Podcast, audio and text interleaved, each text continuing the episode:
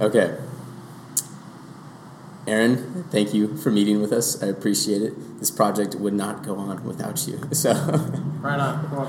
we are here with Aaron from Downtown Bike Shop, and he will be running us through some things about what to look for when you are just about to buy a bike, looking into buying a bike, or just looking into getting into mountain biking in general. So, before the bike, is there a stigma around mountain biking that keeps people from trying the sport?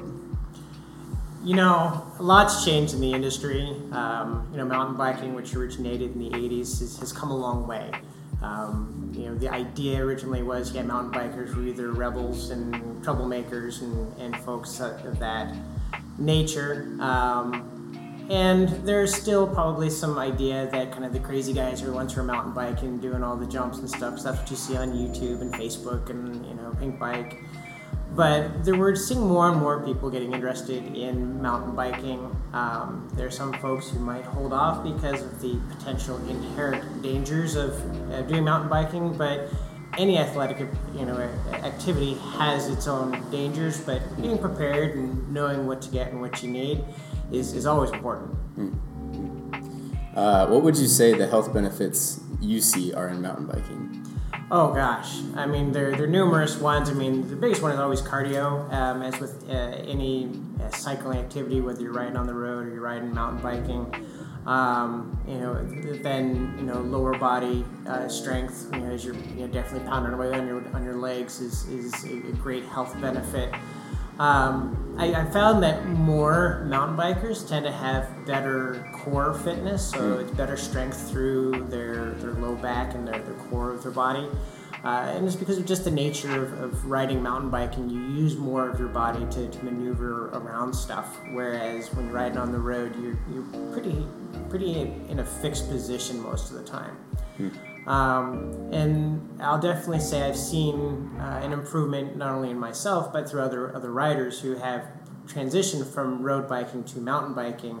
It's actually improved a lot of their um, uh, balance and control, uh, and um, you know just just fine motor skills and, and gross motor skills, and in just you know moving around in their own environment. Would you say that uh, it's a lo- more of a low impact thing for a lot of people than a lot of other sports, or You know, it depends on what you call a low impact and how you how you look at mountain biking. Um, cycling in general is a fairly low impact sport, um, provided that you ride your bike in the way that is beneficial to you, whether it's in fit, um, and how you choose to pedal. I'm a big fan of the spin to win mentality, where you pedal a little bit faster so you have less pressure on your joints, so it makes it low impact that way. But if you're the kind of person who likes to rip and shred and jump, then the impact aspect does go up from there. gotcha, gotcha.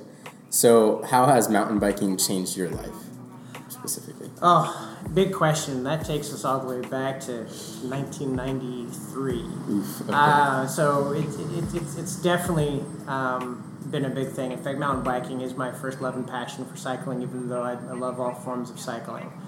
Um, the biggest thing I love about mountain biking is it just kind of it, it gets me out in the wild, out in the out in the woods, off the trails. Mountain biking, you know, you're usually, you know, not on busy streets, and um, you know, it's it's you know a lot um, you know more fun to just kind of be out there and just be in the dirt. Um, and you know, it's definitely improved my my own personal physical ability. It's definitely improved, um, you know, you know my desire to be out there and be active.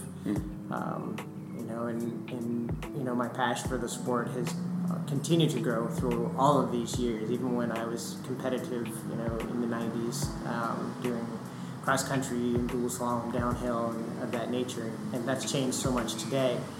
Um, but for me today, you know, so many years later, uh, you know, mountain biking. I mean, I still love the kind of the challenge of the obstacles that you get on on, on the trail and checking out new trails and and going to new places that you know I, I haven't been to before. Um, you know, and with actually here in Washington with uh, the likes Evergreen Mountain Bike Alliance and, and the 360 Trails Group.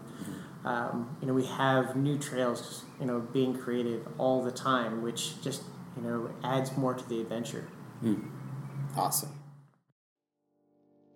So now we're kind of moving into finding the perfect bike. So let's say we have a scenario. Someone comes into the shop looking to get into the sport of mountain biking. What do you ask them when they're a complete beginner?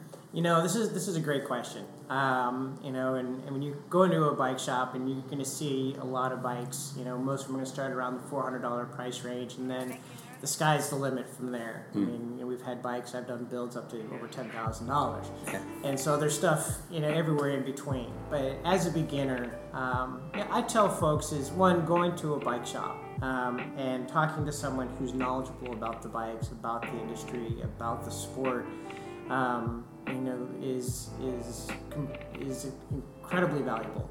Um, you know, that's that's a level of experience and knowledge that you can't really get firsthand. Um, you know, by going online and you can read reviews and and posts and stories, but getting that firsthand experience from somebody uh, speaks volumes. Mm. And so when I do talk to someone, obviously my first question is, is where do you expect to ride? And um, and if somebody has said, I like the idea of mountain biking, um, I've had this junker bike and I just want to upgrade, you know, what, what would you recommend? And, you know, and I, I talk about durability. Um, it's like, you know, how, how strong of a rider are you? Do you like to do things a little crazier? Like to do the climbs? Do you like to sprint? Do you like to jump? And so taking in all those different aspects of what may involve in, in mountain biking, you know, can change how things are. All right, Aaron, jumping into the next one. What are the things everyone needs standard on their mountain bike, regardless of skill level? Um, you know that that's a pretty broad question. I mean, mm. the bare minimums. Um, definitely, when you go out, so you, just clarify. When you go out mountain biking, it's a good idea to have X, Y, Z with you. Is that what you're saying? Yeah, as well okay. as uh, just components on a bike. So let's say uh, somebody wants to be proficient and they want to be able to grow with the bike a little bit. Sure. What's going to allow them to do that? Sure. Let's say somebody comes in here, they're looking to buy a bike that doesn't have disc brakes. Are you going to try to say, hey, I think you should lean towards disc brakes for mountain biking because that's kind of a bare minimum thing. Or uh, what about, um, you know, should they go with a, a, full suspension right away or should they jump into a hardtail? Are there some things on the hardtail that they're going to want? Like on mine, I didn't have a dropper post, but it's something I'm going to want eventually. But mm-hmm. a bare minimum is like, hey, get those disc brakes, get those nice large yeah. ones too. So yeah. I think, is that helpful at all? Or? It is helpful. So, I mean, when, when, when you're looking for your first mountain bike, um, I mean, what you're looking for is, uh, you know, number one, absolutely fit. Fit, fit is, is the most important thing. If the bike is too small or, or too mm. big, it's going to make it, um, really, it's going to make it unsafe for you to ride. If, if it's too small, it's going to be in twitchy. Your, your biggest weight on the body is actually your head. And um, usually, what I see with people who are on too small of a bike is they tend to bring the front wheel down way too soon when they're up in the air because of so much weight is forward on their bike. On the flip side, uh, if you have a bike that's just too big, it, it's, it's just going to be hard to, to throw it around and to get around some of the tighter obstacles, and you feel like you're, you're always reaching. Um, so, fit is absolutely number one thing, and, and really, while they're size charts that are out there. Sometimes the, the size charts are, are, are great and they're dead on. There are other times when the size charts you see might need to be tweaked, and you, you might be right on the borderline of one size versus another. And I think that's where going to a, a bike shop you know, will be able to definitely help. Is, is they can look at you on the bike and say, hey, here's what I recommend, and here's why. Um, so fit obviously is first, and then as for components, um, you know, a, a, lot of it comes down to, to, to, down to how much of a budget you have. Um, and I mean, obviously the sky's the limit, but when it's something you don't really want to get into, you know, a whole lot of money up front, um, it, it's always tough. Um, while there's still a few manufacturers out there that are um, providing what they call a rim brake, or where the brakes uh, contact the rim to stop the bike, as an entry level bike around the $400, $450 price range. most of them nowadays are providing um, disc brakes as a stock option, mm. and, and and I would definitely encourage you to, to go that way. I mean, especially seeing that you know a lot of entry level bikes nowadays have the, the disc brakes, definitely better braking power. Um, it definitely has it, um, and then you know making sure that you know the gearing that you need to you know um, to, to have. I mean, think about where you're riding. You know, you've got a lot of uh, change in terrain, and and every bike will have the right gear ratio for you to be able to um, to ride the trails. The question is is understanding how to use them to your benefit. And Again, another reason why to talk to a bike shop and and sometimes they'll be able to give you the input saying hey you know you could spend a little more and go to what we call a one by or two by system because you know you're not shifting as often in a scenario that might cause the chain to jump and get caught, and that's no fun because you're always stopping. Where your goal is to get out and ride and, and shred until you're done. Mm-hmm. Awesome. Um, so yeah. Awesome. All right, next one, real quick, is um, so a new. Let's say a new riders they've been riding for a while. They got their beginner beginner bike, but they don't really understand why they might want to move to the next level. Do you think that you would recommend they would try out their friend's high quality full suspension bike to get a feel for the different experience that it can give to them? You know, there's there's a lot of benefits. Whether you know they have, let's say, a hardtail now that they maybe spent you know anywhere from four to eight hundred bucks on, um, or, or, or not. I mean, you, there's some really great hardtails that are out there that have high end components that, um, and, and, and that the, the, yeah, definitely taking an offer from a friend who says, "Hey, yeah, try out my bike," mm-hmm. who has an upgraded components, whether it's an upgraded front fork or it's an upgraded drivetrain or an upgraded style of brakes, you know, or you know, a rigid frame to a full suspension frame. Um, you know, it's definitely a great idea to give you an example of um, what's out there and to provide a bit of proof to the pudding is, is you know you get what you pay for i mean mm you know, the more expensive bikes that are out there, um, you know, in some cases it may seem like you have fewer options, but what it does is it actually makes you more efficient in how you ride, and it's more, you know, you know, it's less effortful to ride the bike because of the increased com- quality of the components that are on there. Hmm. Um, and then reliability. I mean, you know, definitely the higher price tag items tend to be be more reliable.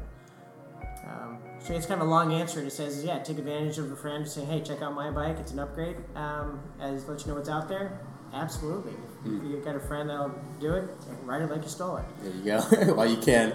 That's I think that's a good one just because I think the just somebody who's not in mountain biking, their first view of a bike is a bike is just a bike. Mm-hmm. They don't understand how you know the potentialities of a bike and how it can really transform your experience to have some of these parts in there. So I think that's a good one. Absolutely. I mean, one of, one of my favorite stories is this. There's a guy um, I went mountain biking with, and, and he was he was very very proud of his department store bike that he spent less than two hundred dollars on, and it was a full suspension bike, and he thought it was great. And we took him out to Tiger Mountain, and by the time we got halfway up, his bike was already falling apart. He had to tighten up bits and pieces. It wasn't shifting right and on our way down, I mean, it literally just rattled itself to, to pieces. We ended up throwing it down the hill as we, you know, followed along. Mm. Um, and, you know, he was very disappointed in that. And he, um, you know, but then when he got the opportunity to get on one of our bikes, I mean, he, he kind of ate crow a little bit and said, yeah, I, I get it. Um, I, I, see. Um, you know, the blessing and the curse is once you try something nice or you've owned something nice, it's hard if you have to step back um, if you've got to st- find you're stuck in a position where you got to start over. Mm-hmm.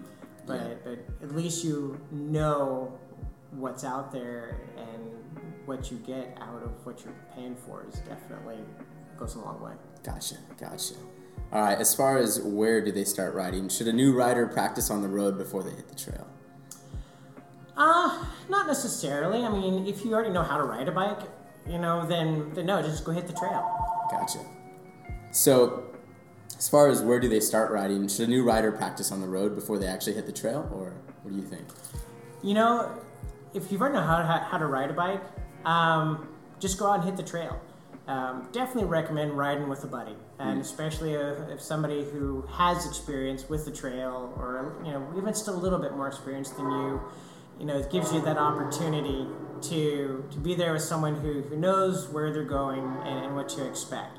Um, you know, so so just get out there and hit the trail. I mean, have fun. You don't know until you try. Um, now, obviously, if you've never ridden a bike before, I'd say yeah, then learn how to ride on the road first, and before you start throwing in the obstacles that you might run into on the trail. Gotcha. Get that comfort, get that balance. Yep. Um, so next one, real quick, is uh, what's the best area around here for people to get into it? You know, I made mention just here in Washington State with the uh, Evergreen Mountain Bike Alliance and the 360 Trail group out there in Gig Harbor. Um, we we're constantly getting new trails. I mean, here in Puyallup, I mean, within a 45 minute drive, we have so many great trails. I mean, right here in Tacoma, 15 minutes away from the shop, uh, we have Swan Creek uh, Mountain Bike Park. Um, we've got the Black Diamond Open Space. We have Duthie. We have Tiger Mountain. You know, Vashon Island has some great trails. Uh, Gig Harbor and Purdy, there's some good trails. So, I mean, really, for going somewhere nearby to where we are here in Puyallup, I mean, we have a lot of options. Um, there's some great apps out there. One of them I promote heavily is an app called Trailforks. Um, and it shows you all the apps in all different areas, and you know you can look and, um, and download maps for you know, north of Seattle and, and even eastern Washington. There's Just crazy amount of trails. So, Aaron, thank you for doing this today. I just want to let all of our viewers know that they best come down here and check out Downtown Bike in Puyallup. And uh, do you have any closing thoughts?